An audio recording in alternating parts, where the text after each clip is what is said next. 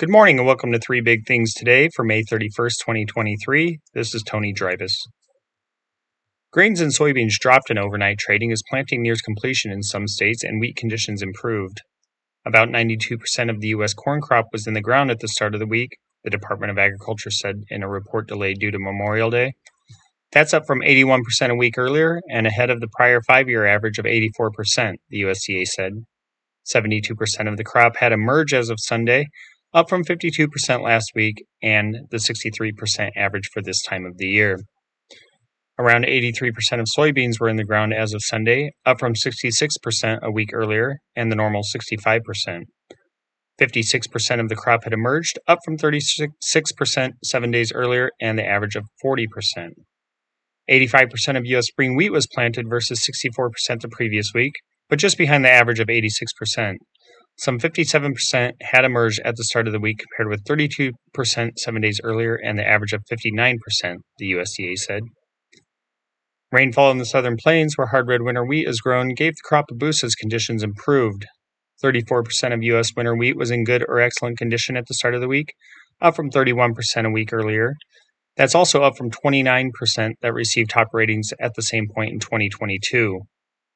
About 72% of the crop was headed versus 61% a week earlier and 73% a year earlier. Corn futures were down seven and a quarter cents to 586 and three fourths a bushel overnight on the Chicago Board of Trade. Wheat futures for July delivery dropped 14 and three fourths cents to 576 and a quarter a bushel, while Kansas City futures plunged 13 and a quarter cents to 770 and a half a bushel. Soybeans for July delivery lost 14 and a quarter cents to 1282 and a quarter a bushel. Inspections of corn and wheat for overseas delivery were down week to week, while bean assessments improved, according to data from the USDA. Corn inspections in the week through May 25th fell to 1.31 million metric tons from 1.33 million tons, the agency said. That's also down from the 1.41 million tons examined in the same week last year.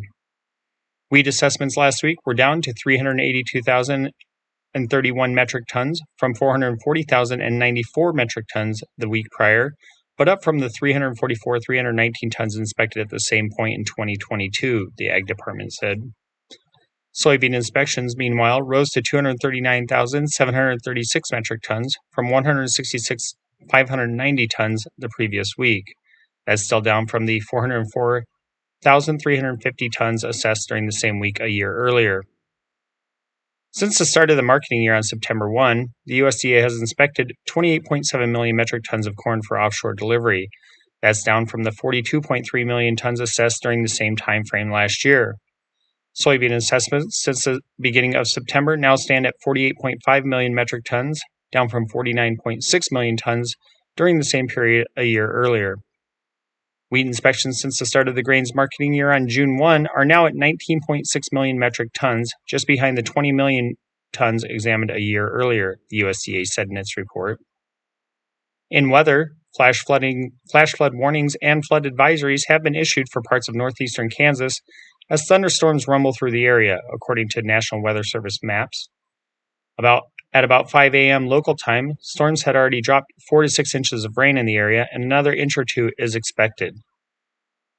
Flash flooding is ongoing or expected to begin shortly, the agency said. The heavier rainfall has moved south, but additional rounds of moderate to heavy rain are likely in the next few hours. Also, creeks and streams will continue to rise and could come out of their banks if they haven't already. In the southern plains, meanwhile, a severe thunderstorm warning has been issued near Amarillo in the Texas Panhandle. Winds will gust up to 60 miles an hour, and nickel sized hail is expected. Some damage to trees, siding, and roofs is possible with the storm. Torrential rainfall is occurring with the storm and may lead to flash flooding, the agency said.